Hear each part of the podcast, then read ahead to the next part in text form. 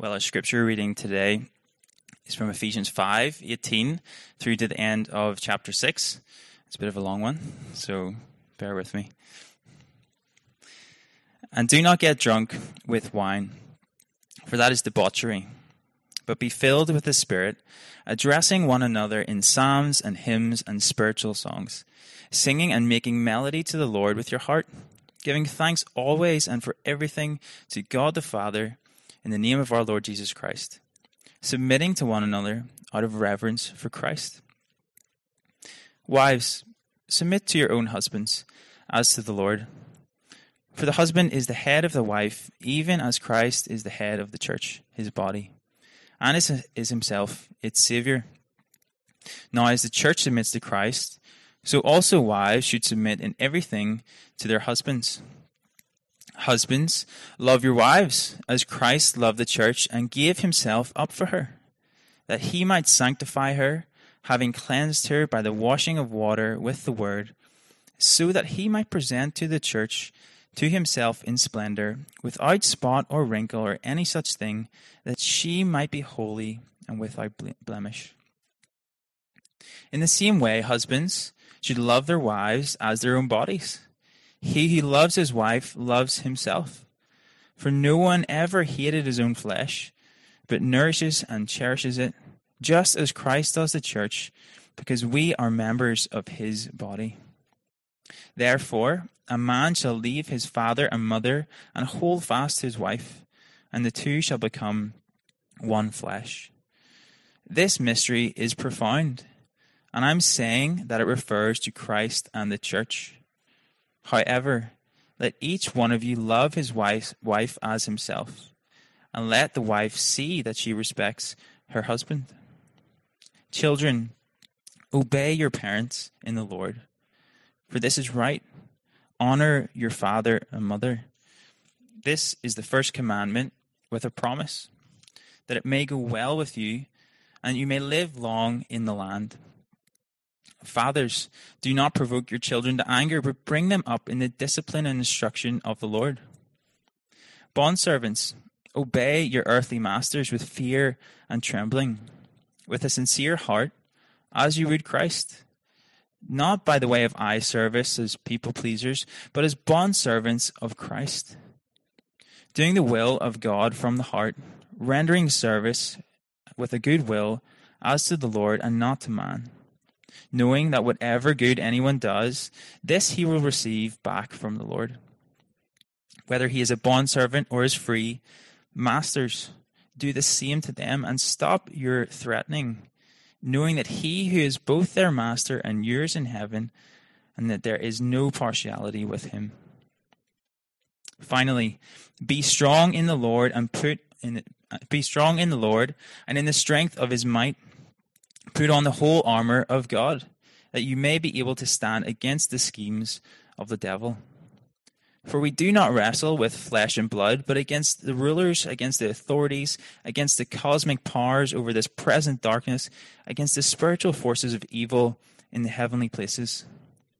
Therefore, take up the whole armor of God, that you may be able to withstand in the evil day, and having done all, to stand firm. Stand therefore, having fastened on the belt of truth, and having put on the breastplate of righteousness, and as shoes for your feet, having put on the readiness given by the gospel of peace.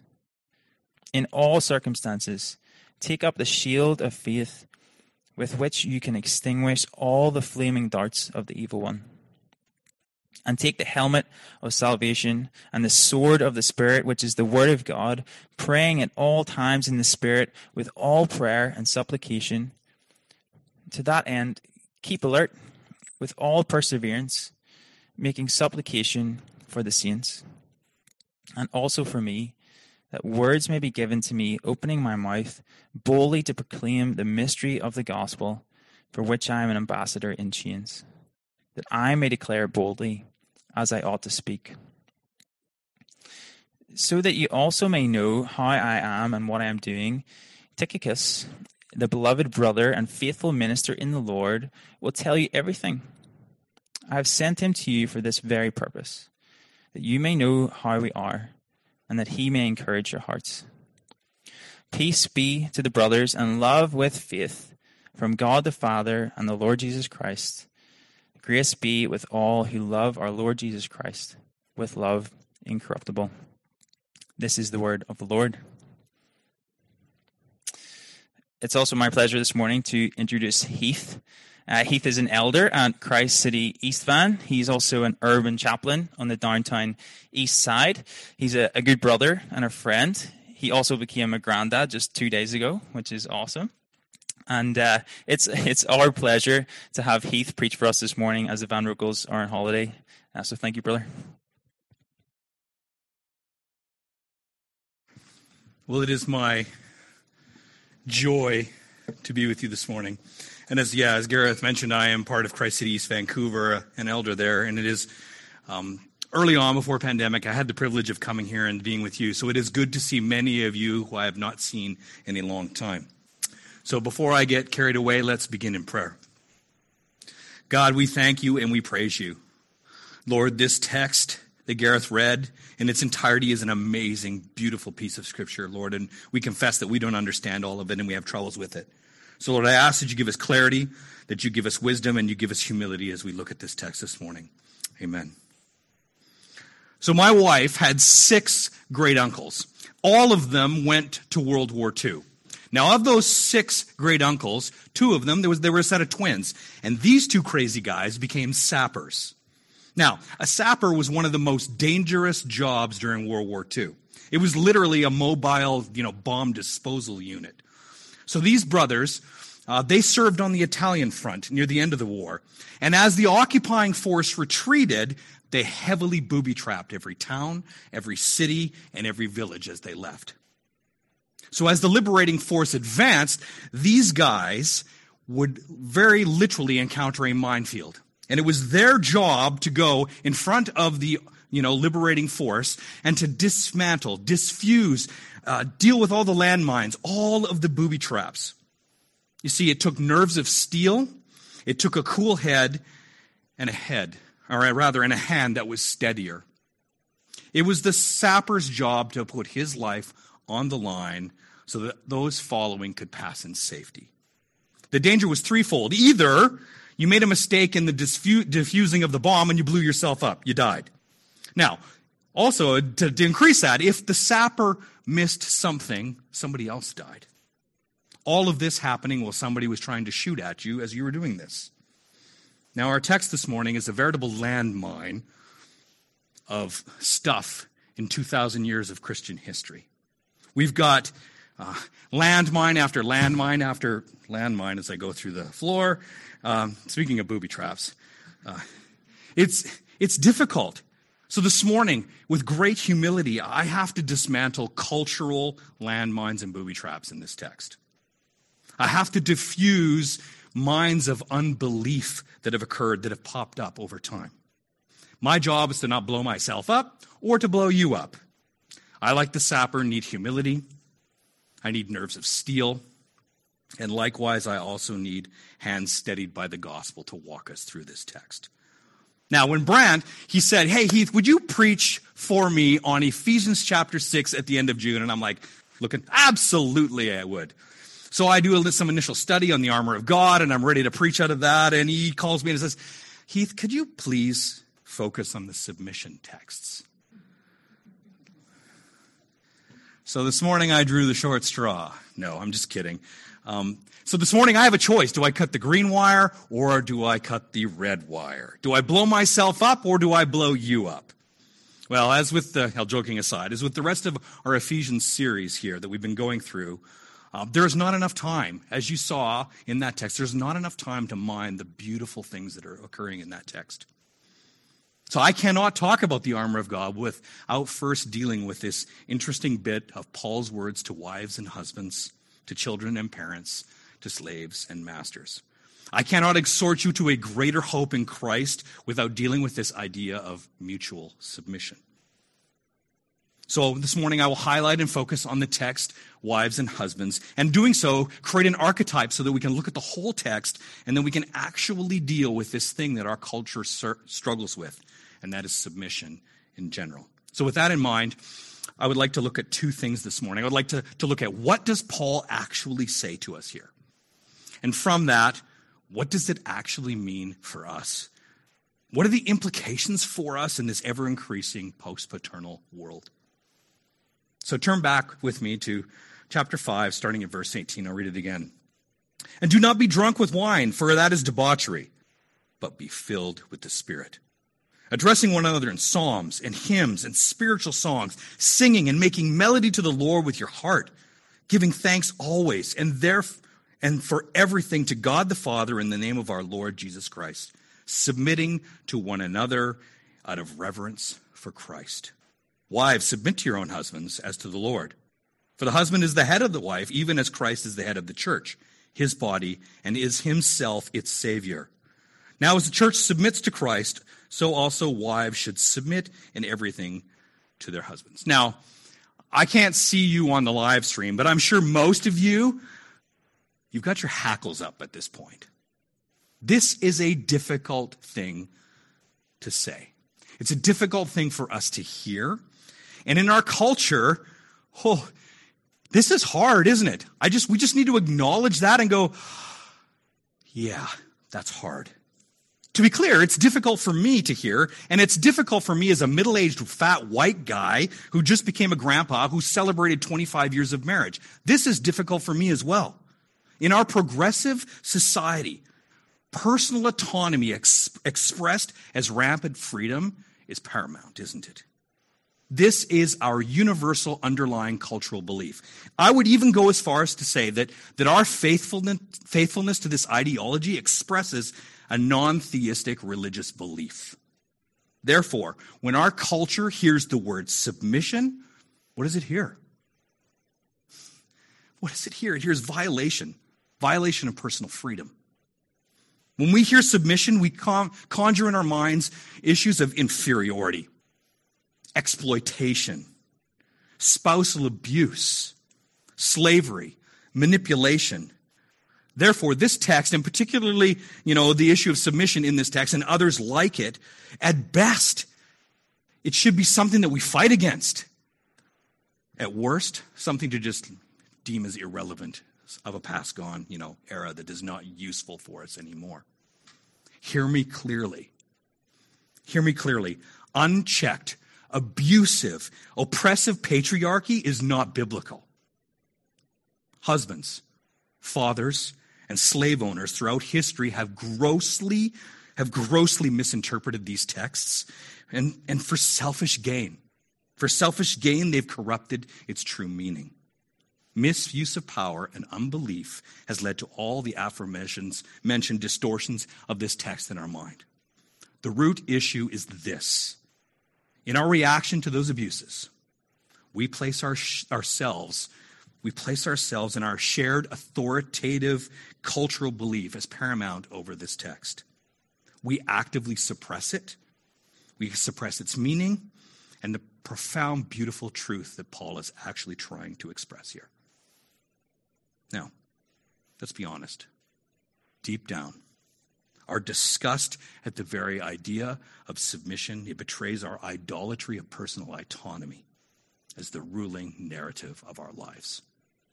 That's hard for me to say.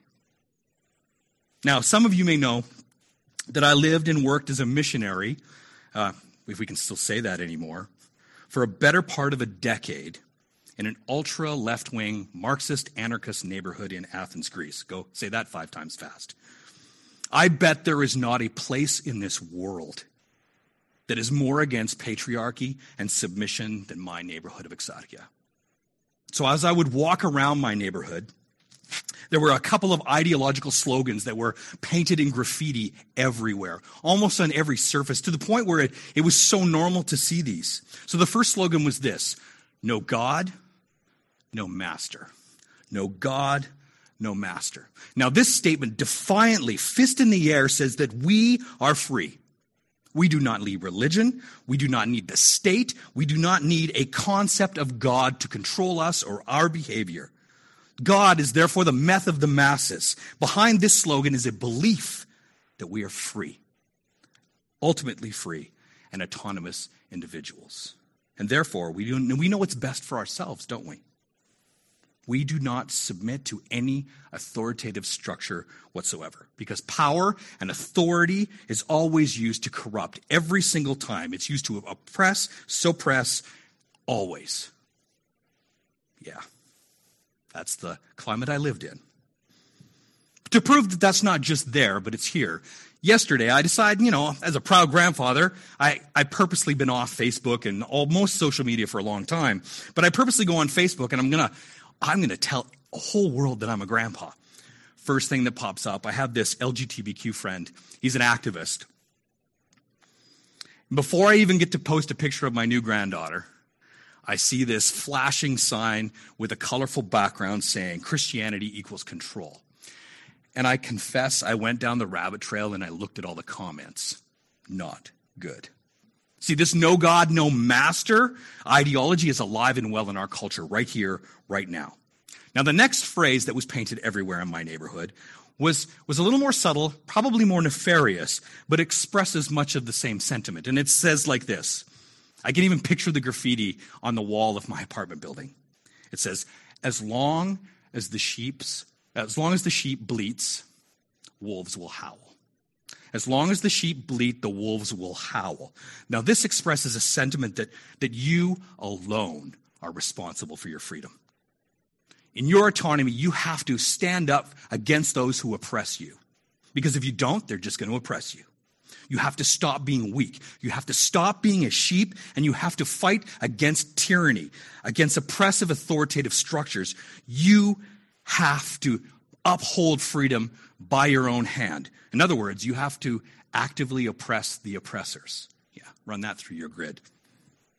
Just to be clear, just to be clear, on my own, of my own devices, in my heart of hearts, I deeply resonate with these statements. There's a reason why I live there and thrive there. You see, I, I, I, deeply resonate and I want to fight against injustice. I want to, I want to free people from oppression and slavery. My heart without God is stirred to the core by these statements. See, I, just like you, have to answer the question what do I do with submission? How? How do I submit to God? How do I submit to spouses? How do I submit to my parents? How do I submit to masters, jobs, jobs, bosses? And how do I submit to church leadership? You see, how can I do that when authority? I've seen it, only seen it used corruptly. I've been stabbed in the back so many times. You know, Gareth says he's got a sunburn, I've got stabs in the back. See, this question is what we have to grapple with this morning when we deal with this text. How do I protect the thing that I value the most? My personal autonomy. You see, I bring this up because, as I said earlier, the root of this issue, the primary thing that we have to deal with is, is this is that we do not want to submit. We do not want to free ourselves uh, from anything else. We want, we want freedom to choose who we are, what we are, and how we act in life. So I'll state it bluntly. I think many of you are just like me. You're functionally like my anarchist friends.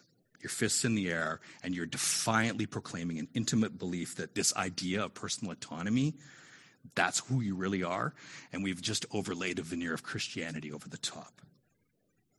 This is exactly the opposite of what Paul is trying to say to us in this text.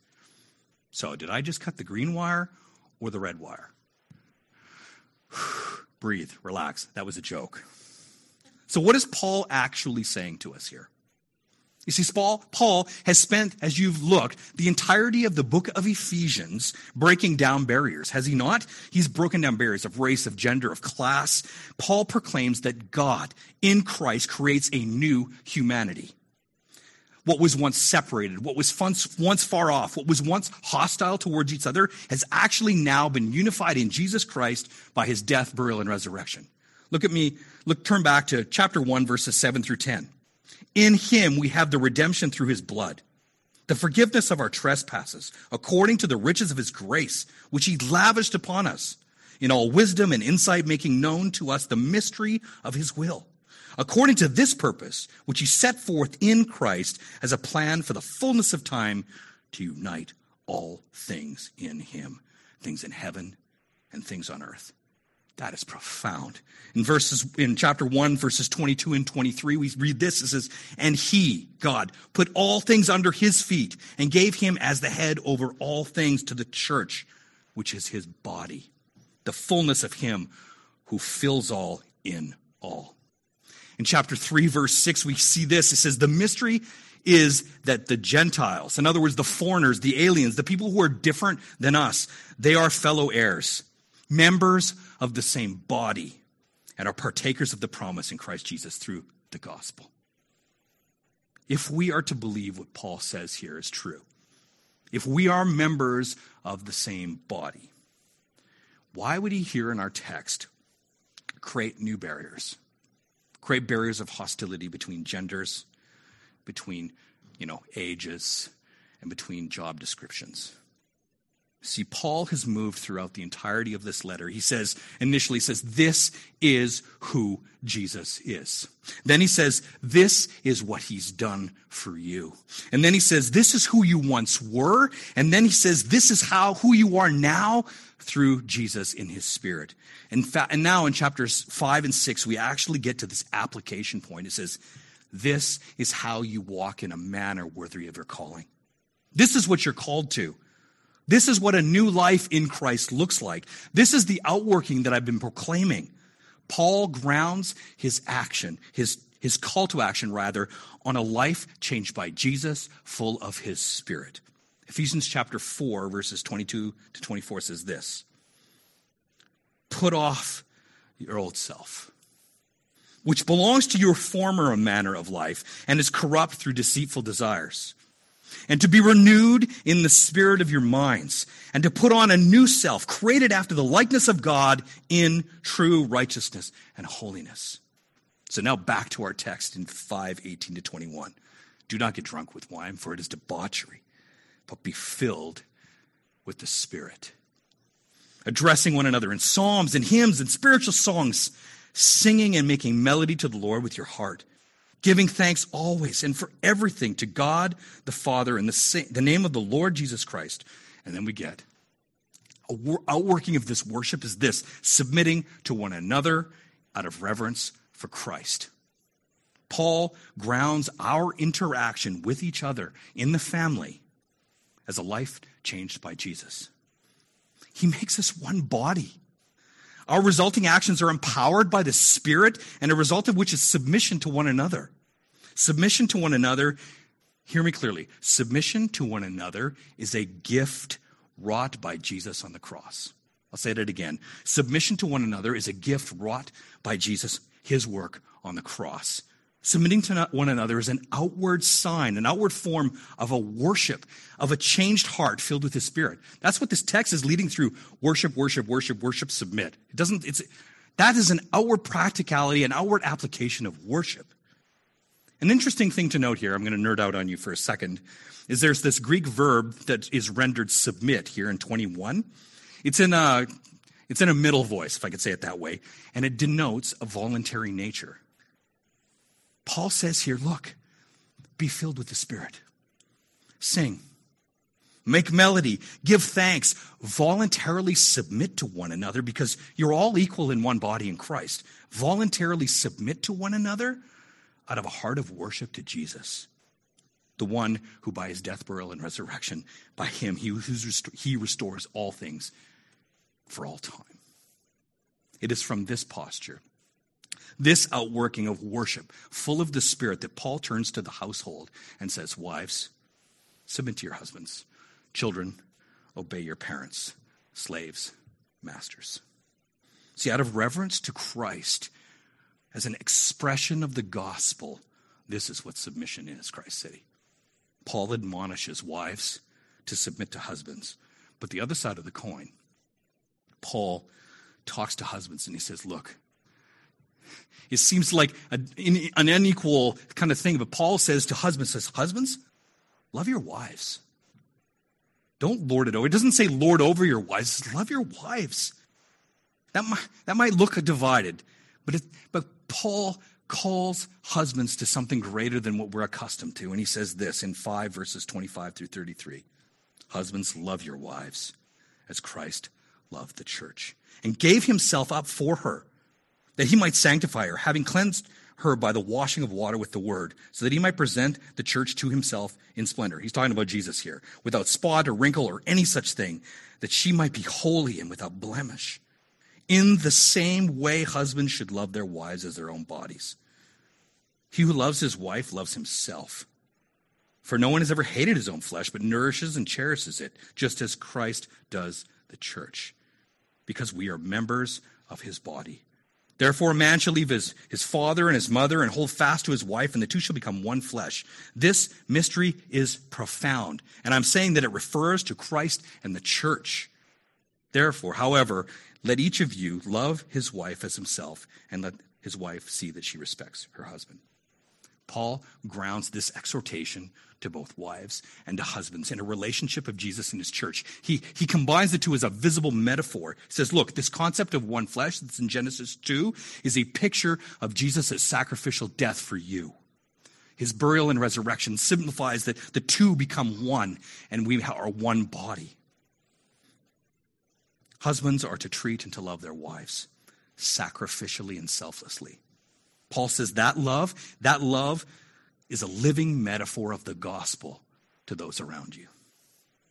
A true and embodied example of giving your life for the benefit of the other. This is a metaphor of grace.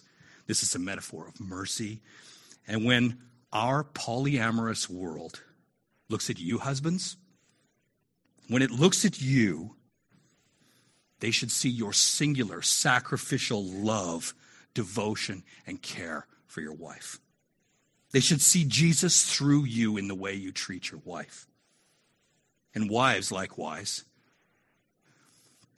when the whole world screams the opposite, when they look at you and they see you submit, not out of financial need, not out of coercion or security, not out of compulsion or fear, when you voluntarily sacrifice yourself and, and submit to your husband, it's a picture of the relationship that we as the church have to Jesus.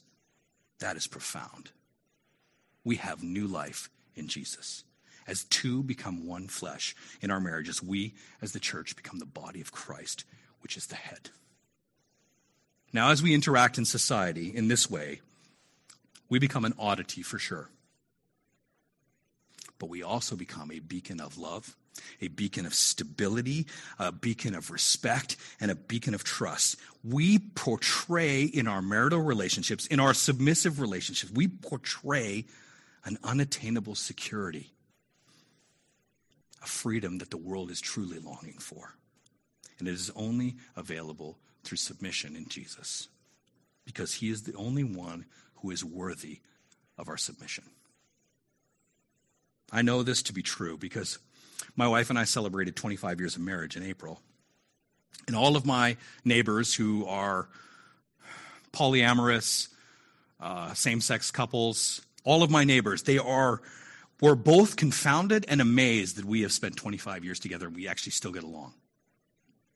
You see, our marriage in a strange neighborhood near Commercial Drive, we actually show love and friendship and faithfulness to each other and the commitment as a couple that's, that's compelling for those around us.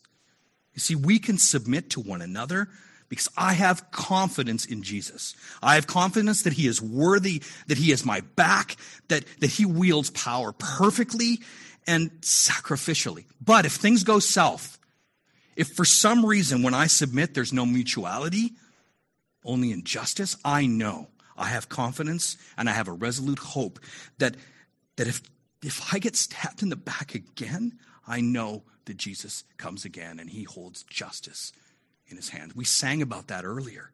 He will judge the living and the dead. See, I can have confidence in a God, in Jesus, who actually wields power in this way. Now, when I preach this reality to my anarchist friends, the no God, no masters, like, oh, you're a Christian, you're a loser. When I preach this to them and I articulated that true freedom was actually in submission, and they're like, yeah, whatever. But I said, no, submission to the one who's the only person who has ever wielded power perfectly. And how did he do that? By dying on a cross for you. That was compelling for them. They had never heard that the ultimate God of the universe sacrificed his power and his control and his ability to manipulate and to, and to overthrow worlds. He actually submitted so that you can have life in him. That blew their minds. See, freedom eked out of a blind faith in personal autonomy is like a mirage in the desert. It's elusive. It's never satisfying. Paul exhorts us here in all of Ephesians, and specifically in the outworking of this text. He says the only one worthy of our submission is Jesus. And in worship, we submit to one another as a reflection of that. You see, Jesus quite literally died the death that we deserve so that we can have a life that we don't deserve. Let's read first chapter 2 verses 14 to 19. For he himself is our peace who has made us both one and has broken down in his flesh the dividing wall of hostility by abolishing the law of commandments expressed in, ordin- in ordinances, that he might create in himself one new man in place of the two. Now, it's not just talking about men here, he's talking about humanity. So that making peace, that he might reconcile us both to God in one body through the cross, thereby killing the hostility. And he came and preached peace to you who are far off, and peace to you who are near. For through him we have both access in the Spirit to the Father. So when you are no longer strangers and aliens, but you are fellow citizens with saints and members of the household of God. See, in submission to this Jesus, we receive something far greater than freedom, far greater than personal autonomy we gain an identity. We gain an acceptance. We gain access to God Himself as a son, as a daughter, as part of a community, as a body of an accepted member of the household of God. That is intimate. See, in ancient culture, the household was the source of stability. It was a source of security. If something went wrong in the house, it affected all of society. So it's not a surprise that Paul actually addresses households here as the very source of stability in the world around them. Paul's exhortation here, that's hard in submission, is so that our households, our source of stability would be found in the work of Jesus Christ. And in that, it would be a metaphor of stability, of love, and acceptance to those around us. Christ City with this understanding, we can now transition to our second point. And now all of you are like, oh boy, don't worry, it's not that long.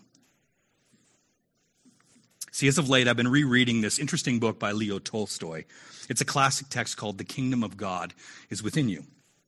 It's published in 1894. And interesting, I just this is just for fluff. The, the subtitle is this Christianity, not as a mystic religion, but as a whole new theory of life.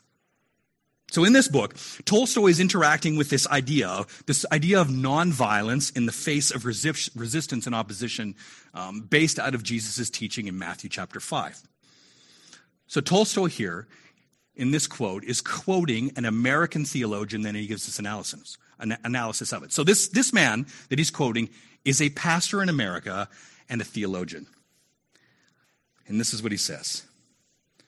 Christ's teaching is of no use because it is inconsistent with our industrial age. Then Tolstoy comments The teaching is of no use for our industrial age, precisely as though the existence of this industrial age were a sacred fact which ought not to and could not be changed. Whew. It is just as though drunkards, when advised how they should be brought to habits of sobriety, should answer that the advice is incompatible with their habit of taking alcohol. And then he says the words that have haunted me for months now. Christ's teaching is useless because if it were carried into practice, life could not go on as present. These words written 130 years ago have stopped me in my tracks. They've rocked me to the core. They've cut me to the very being of who I am. Christ City, for our purposes here this morning, we could, we could actually functionally live in a Christian culture that echoes these words and saying the Bible's teaching are of no use for us because it is inconsistent with a progressive society. Paul's letter to the Ephesians is useless to us because if it were carried into practice, life could not go on as present. Christ City. These, are, these words are an indictment for us as a church as we grapple with how we interact in our post paternalistic, post everything world.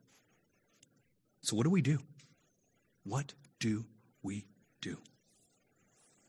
What do we do when we functionally served and promoted our own personal autonomy and freedom over the Word of God? Christ City, what do we do? Well, in and of ourselves, there's really nothing we can do. It's probably not what you expected me to say. There is nothing that we can do in and of ourselves because we are enslaved to our personal autonomy. We are enslaved to our exaltation of ourselves. But I will tell you the same thing I told my anarchist friends to find true freedom. To find true freedom, we need to submit to the one who wields power perfectly, the one who set his life aside for you and for me the only one who is worthy of our submission Jesus Christ. Christ City, in order to have the power to submit to one another, we need to repent of our autonomy and we need to submit to Jesus. And that's not control, that's freedom. See, as a church, in order to change the way we live in a culture in the face of selfish autonomy, as a household of God, we need to obey Paul's teaching here. We must let it change the way we live our lives. In submission, there is new life in Jesus, the perfect one who submitted to his Father. He died the death that our autonomy deserves, and we receive a new life in his spirit that we do not deserve. We become part of a family, a beautiful family that is not our own.